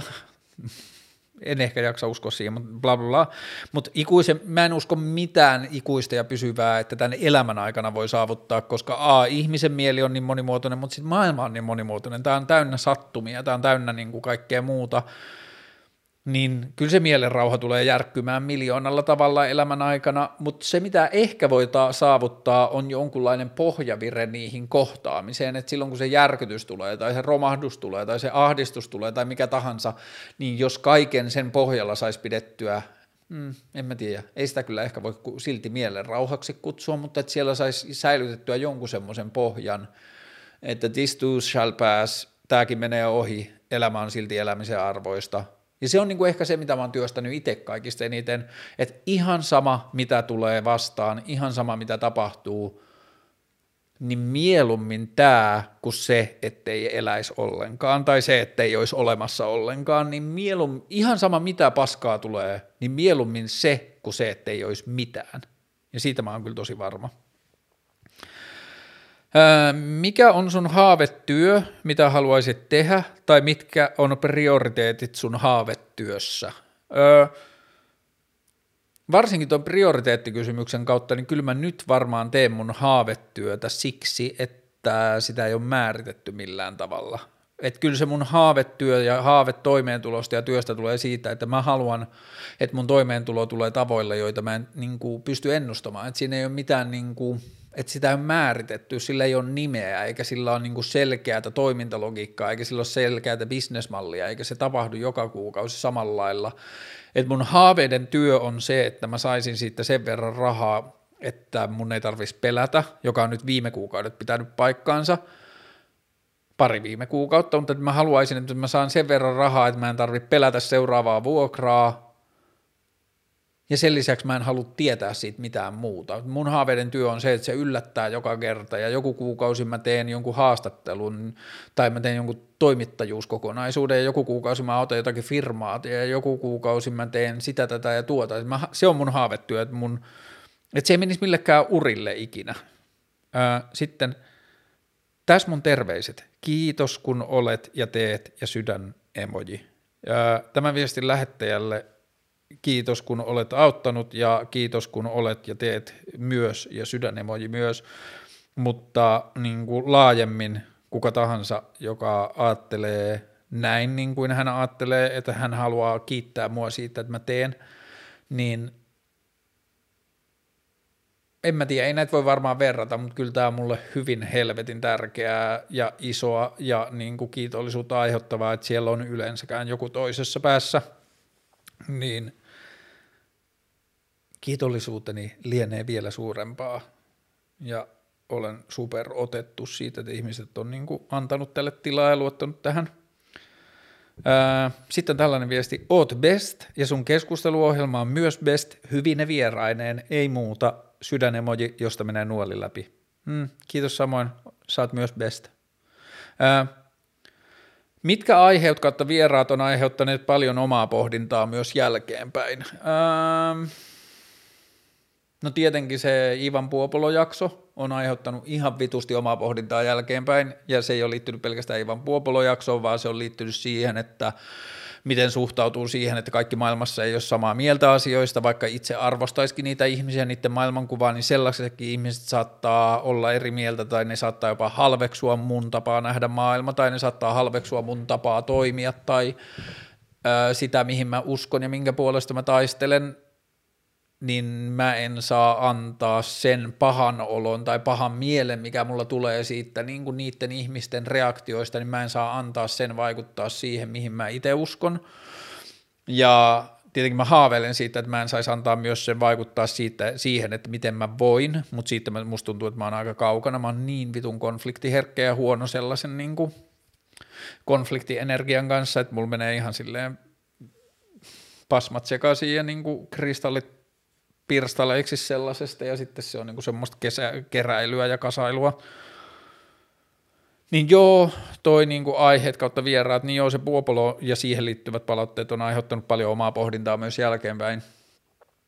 Mm, kyllä jokainen vlogi, joka kerta kun mä juttelen itsekseen, niin kyllä niihin liittyy sitten myös semmoinen niin jälkiprosessi, jossa mä olin silleen, että aah mä sanoin ton asiaa ekaa kertaa, kuinka varma mä oon siitä, että mä oon tosta asiasta tota mieltä, ja haa, mä en ollut miettinyt tota asiaa, mitä kysyttiin, että mä vaan vastasin siihen spontaanisti ensin, niin onpas kiinnostava, bla bla. Mikä on ollut itsellesi antoisin keskustelu? Kiitos kun teet ohjelmaa. Mikä on ollut itselleni antoisin keskustelu? Mahdoton sanoa. Kyllä mä sanoisin, että antoisin keskustelu on ollut kaikki 31 keskustelua, joita mä oon käynyt, ja niistä syntyvä semmoinen kokonaisuus. Että kyllä se niin on tämä niin kuin mä ajattelen, että tätä ohjelmaa ei koskaan arvioitaisi silleen yhden haastattelun perusteella, tai mä ajattelen, että tässä ohjelmassa ei ole kyse mistään yksittäistä haastattelusta, vaan tässä on kyse siitä niin kuin maailmasta, jota se tapa tehdä synnyttää, niin kyllä se on myös se antoisin ulottuvuus tästä. Sitten katsotaan vielä, onko tullut vielä jotain. Ei. Verkku! Verkku! Okei, mä haken poikani, joka on laittanut kuulokkeet päähän, niin siirrytään sen kanssa niihin kysymyksiin, jotka koskettaa häntä. Hetki vaan. Ei kun mä katson vielä, kun täällä oli muutamia tällaisia, niin kuin, jotka oli jäänyt tänne inboxiin. Mm. Huomiseen ohjelmaan. Ymmärsin Instasta, että hait apurahaa ohjelmalle, niin hain, mä hain koneen apurahaa, en yllättäen saanut yllättäen. Tai siis mä olin jo niin kuin henkisesti tehnyt duuni, että mä olin unohtanut koko hakemuksen, niin se tuli viime tai toissa viikolla viesti, että en, valinta ei tällä kertaa osunut sinun. Jos voisit kautta haluat kertoa siitä jotain esimerkiksi sun hakemuksesta, hakukriteereistä ja tuleeko sieltä jotain perusteluja niille, jotka ei apurahaa saa, ei tule mitään perusteluja, niistä tulee vaan, että sinua ei valittu that's it. Mm, En ole koskaan vielä hakenut mitään apurahaa, mutta kiinnostaa toi koko prosessi. Ja kiitos paljon keskusteluohjelman ensimmäisestä vuodesta. Mielenkiinnolla odotetaan jatkoa. Ehkä mä haluan vastata tähän myöhemmin paremmin niin, että mulla on joku säätiön ihminen vieraana, jonka kanssa puhutaan apurahajärjestelmästä, tai sitten jopa niin kuin, tai jos mä ikinä saan jonkun apurahan, niin sitten me voidaan pureutua siihen hakemukseen, jolla mä oon saanut, mutta mä en tiedä kuinka paljon siitä on mitään riemua, että mä kerron apurahahakemuksesta, jolla ei saatu mitään.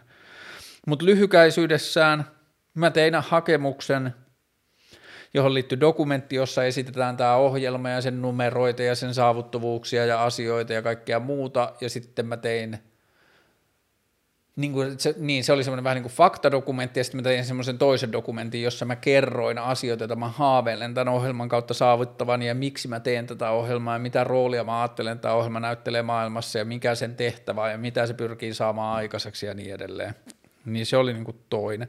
Verkku! Tuu! Ja sitten tota, niin se on ollut semmoinen hakemus. Mutta joo, palataan tuohon apurahajettuun myöhemmin. Ja sitten onko täällä vielä... Hmm, ehkä mä haluan lukea sen yhden runon, koska siinä oli semmoinen juttu, josta mä pidin. Ää, laita itsellesi toi mikki valmiiksi ja tuu istumaan tänne. Mä luen täältä yhden runon vielä, jossa oli mun mielestä... Niin laita se kakkosmikki päälle, hyvä. Mä luen tämän runon siksi, koska täällä on sulle vettä, niin tässä runossa oli yksi hieno oivallus, jota mä itse jäin, tai tässä oli huomattu asia, jota mä en itse ehkä olisi huomannut, mutta tämä runo on tämmöinen niin kuin, tämmöinen kollaasi, tai tämmöinen, tämä on samalla tämmöinen niin kuin graafinen duuni, tämä oli musta tosi hieno, mutta runo kuuluu, kuuluu about seuraavanlaisesti. Haluatko lukea tämän runon ohjelma alkuun? Lue sama. Oletko ihan varma? Mm. sun pitää tulla tänne päin. noin, okei. Okay. Tämä runo menee näin. Se on sellainen filosofinen henkilö.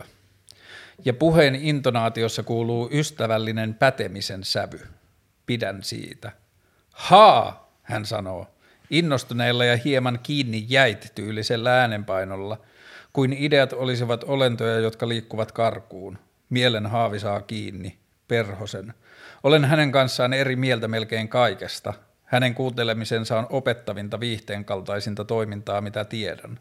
Paras keskusteluohjelma, Kaarle ja maailmansa kuvaelma.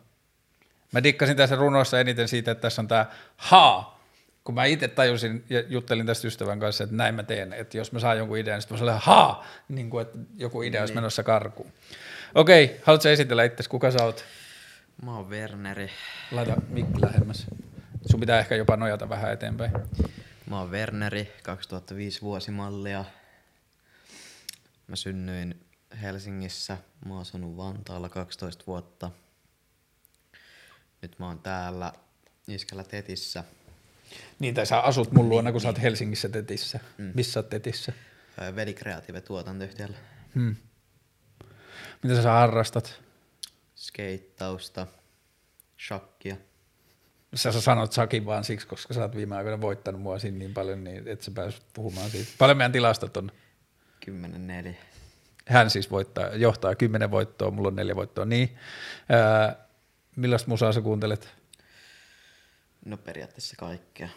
Ää, mitkä asiat sua kiinnostaa maailmassa?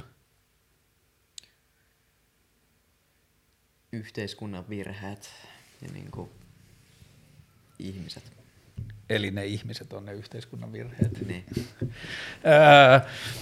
tota, sä voit miettiä samalla sitten, että jos sulla tulee jotain kysymyksiä mieleen joko ohjelmalle tai mulle, niin, niin me voidaan niitä, mutta mä luen nyt kysymyksiä, jotka on tullut meille. Mm. Tämä on selkeä, kun tässä on puhuttu teidän, niin tämä on selkeästi meille molemmille. Mitkä on teidän lempipaikkoja?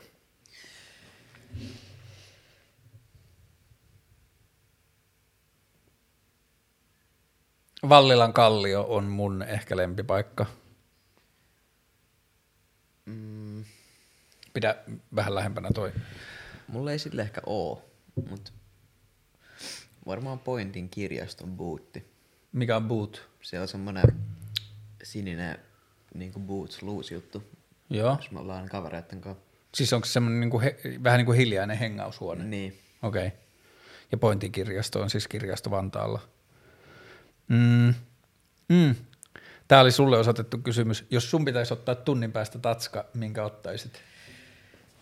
Onko se lappu missä? Ha.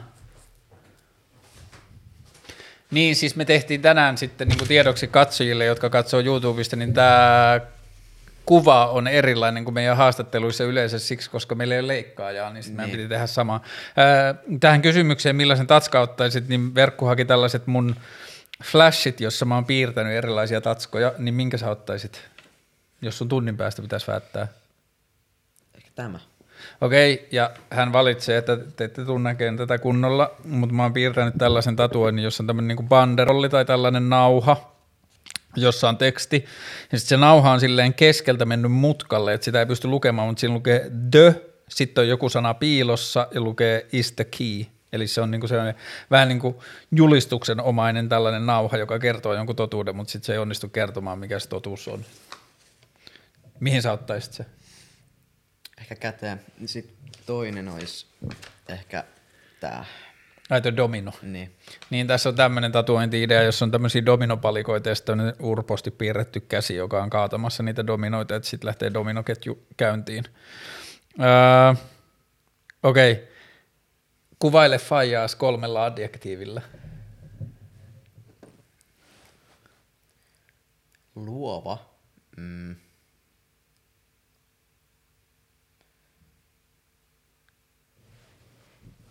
Opettavainen.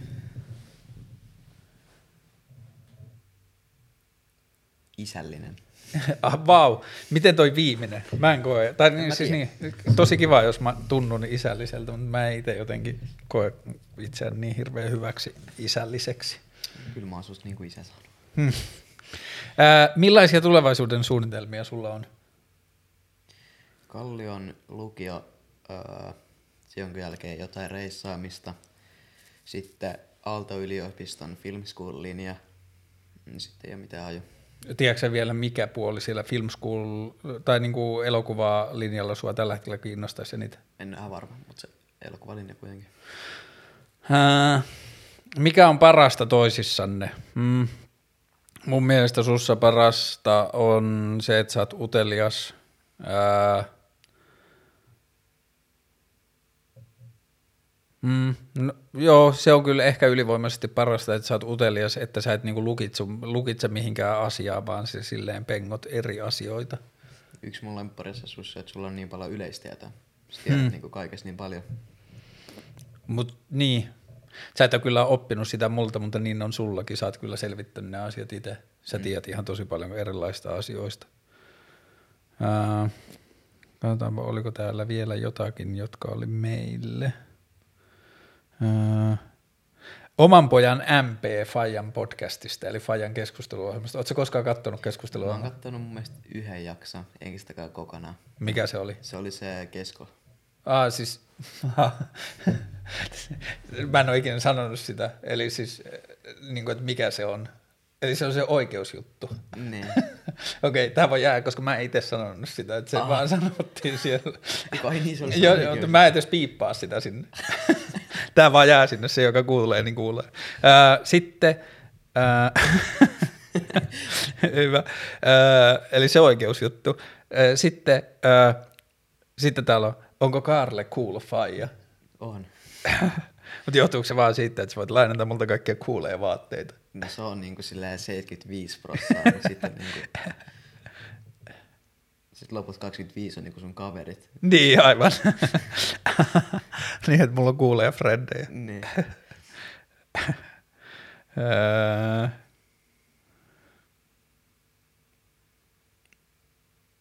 Okei, siinä oli kaikki nuo kysymykset. Öö, onko sulla ensin, onko sulla jotain kysymyksiä tähän liittyen? Ää, kuka on ollut kiinnostavin vieras? Mm, Tuossa vähän niin kuin kysyttiin sitä samaa ja mun vastaus oli ehkä se, että ei se niin kuin, välttämättä ei, voi olla vähän mahdotonta sanoa kiinnostavinta niin. vierasta, koska se on, niin mun vastaus on ehkä siihen ihminen, joka on silleen kaikki ne vieraat yhteensä. Mikä on ollut sun lemppari keskustelu? Mm, ehkä on helpompi ajatella lempparijakso. Mm. Mä tykkään Ringa Sofi-jaksosta, eli sit Ruusujen laulaja-jaksosta siksi, että se on niin silleen outo se jakso, että siinä puhutaan niin ihmeellisistä asioista, siinä puhutaan yhtäkkiä nyrkkeilystä, puoli tuntia ihmisten lyömisestä ja niin kuin tällaisesta, ja sitten musiikista ja niin kuin kasveista ja kaikkea, että siinä on niin kuin tosi oudosti niitä asioita. Onko joku muu, joka on ollut mulle... Mm. Ne on vähän niin kuin lapsistaan valitsisi, tietenkin siis Liljahan on mun suosikkilapsi. Niin, niin. Mutta et siis jakson valitseminen on yhtä hankalaa kuin suosikkilapsen. Niin. Et en, ei, en mä osaa ehkä silleen sanoa. Mikä sä tiedät, että Lilja on mun suosikki? Joo, se on tullut selväksi näin 15 vuoden aikana. niin jo ennen kuin se oli Niin, syntynyt. niin, niin. Aivan. Lilja on siis hänen pikkusiskonsa. Mä en suostu korjaamaan tota vitsiä. Mä en suostu selittämään sitä. Mutta joo, ei siellä ole ehkä semmoista niinku suosikkijaksoa silleen. Kyllä ne on ollut kaikki mun mielestä. Mm. Mm. Onks, öm, sä voit yrittää vastata tähän vähän niin kuin sun ikäisten ja niin kuin tällä tavalla nuorten näkökulmasta, mutta sä voit niin kuin lähestyä sitä myös vaan omasta.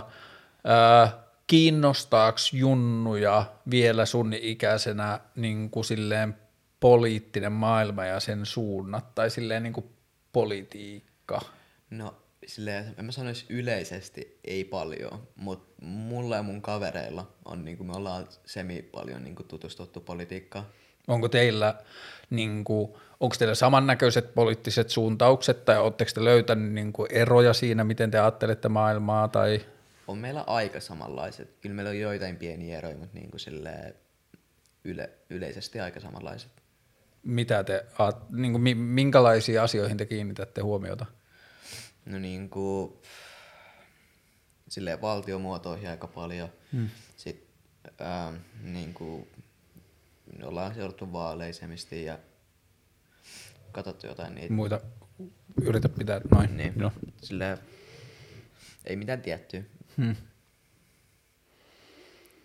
Öö, Tämä oli kysymys, joka mulle esitettiin. Oota, mä katson, onko muitakin sellaisia, jotka esitettiin mulle, joita mä voin esittää sulle, mutta yksi oli sellainen, joka esitettiin mulle, mutta jos sais vastauksen ihan mihin tahansa kysymykseen tahansa, niin mikä kysymys se olisi? Mihin kysymykseen sä haluaisit tietää vastauksen?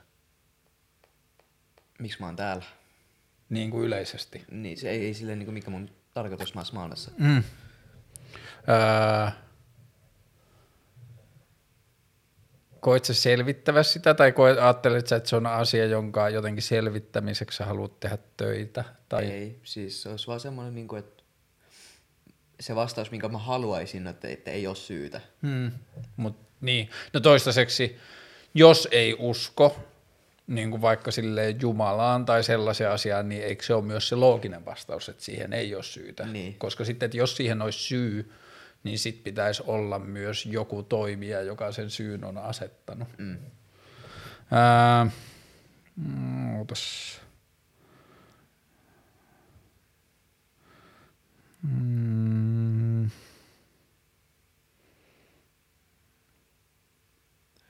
Toinen olisi, miten öö, toi consciousness toimii. niin. Joo, kyllä tietoisuus on mullekin ehkä kyllä varmaan niin kiinnostavimpia kysymyksiä.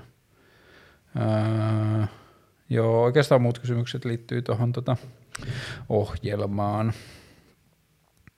Öö, jos ohjelma, ai niin se mun piti sanoa aikaisemmin, kun mä puhuin noista tilastoista ja luvuista tähän ohjelmaan liittyen, niin keskimäärin YouTubessa ohjelmaa katsoo 60 prosenttisesti, tai olisiko ollut jopa 65 prosenttisesti miehet ja 35 prosenttisesti naiset, mutta sitten kun mennään äänipalveluihin, niin sitten se melkein tasottuu, että sitten se on melkein 50-50 miehet ja naiset, että naiset kuuntelee enemmän kuin katsoo. Ja sitten ikähaarukka on aika silleen 25-34, niin kuin ehkä jos pitää valita yksi ikähaarukka, ja sitten oliko muita vielä jotain statsi-asioita, niin okei, sä oot 15-vuotias, mm. niin jos sä mietit 25-35 tai 25-40-vuotiaita, niin onko sulle jotain, joka silleen sua 15 tai 10 vuotta vanhempien ihmisten elämässä ihmetyttää tai tuntuu oudolta tai että sä koet, että sun ikäiset junnut suhtautuu maailmaan eri lailla tai kelaa sitä eri tavalla kuin nämä 10, 15 ja 20 vuotta vanhemmat. Niin kuin varmaan työelämä, että niin kuin, miten ne suhtautuu työelämään vs. miten me suhtaudutaan niin perusarkeen. Hmm. Eli? No niin kuin, periaatteessa vaan niin kuin arki, mitä on meidän arjessa, arjessa niin kuin erilaista. Niin, mutta teillä on se niin kuin, koulujuttu ja se niin kuin, tietyllä tavalla koulusta ei voi saada potkuja, että se vaatimustaso on vähän erilainen mm. kuin se, niin kuin, tai siihen liittyvät riskit. Öö, onko jotain? Haluatko lähettää terveisiä? En. Onko mitään, mitä sä haluat sanoa? Disregard females acquaintances. wow. Tämä on siis vitsi, josta me puhuttiin Verrenen kanssa aamulla, kun on tällainen räppiläppä, että fuck bitches, get money, ja sitten siitä oli toinen keskiaikainen niin kuin herrasmies meemi, joka sanoi, että disregards females acquire currency. Äh, haluatko mennä leikkoa, leikkomaan? Ei kun toi oli sammunut toi GoPro, niin mm. me voidaan nyt naputtaa tällä kameralla tämä loppuun. Äh, kiitos katsojille ensimmäisestä vuodesta, äh, ja mitä siinä Helangoorissa sanotaan, ei kun siis siinä ruotsalaisessa paljon onnenvointi ja mohan leva andra hundrade år, että lisää vuosia. Ja mustakin se olisi tosi toivottavaa. Tätä ohjelmaa on ollut tosi kiva tehdä. Ja mä toivoisin, että mä tuun tekemään tätä vielä pitkään ja että tästä tulee niinku semmoinen, ja on ehkä vähän jo tullutkin semmoinen niinku tasainen osa mun niinku arjen kudelmaa. Ja tota, kiitos katsojille, öö, kiitos kaikesta mitä olette antaneet ja ehkä ensi vuonna vihdoin voidaan tarjota katsojille jotain Karlen keskusteluohjelman merchia, ja niin kuin mä voin myydä sitä. Ja tota, hmm, ei kai siinä. Kaikkea hyvää ja palaamme. Onks ensi, ei ensi viikolla, sitä seuraavalle viikolle on sovittu jo vieras.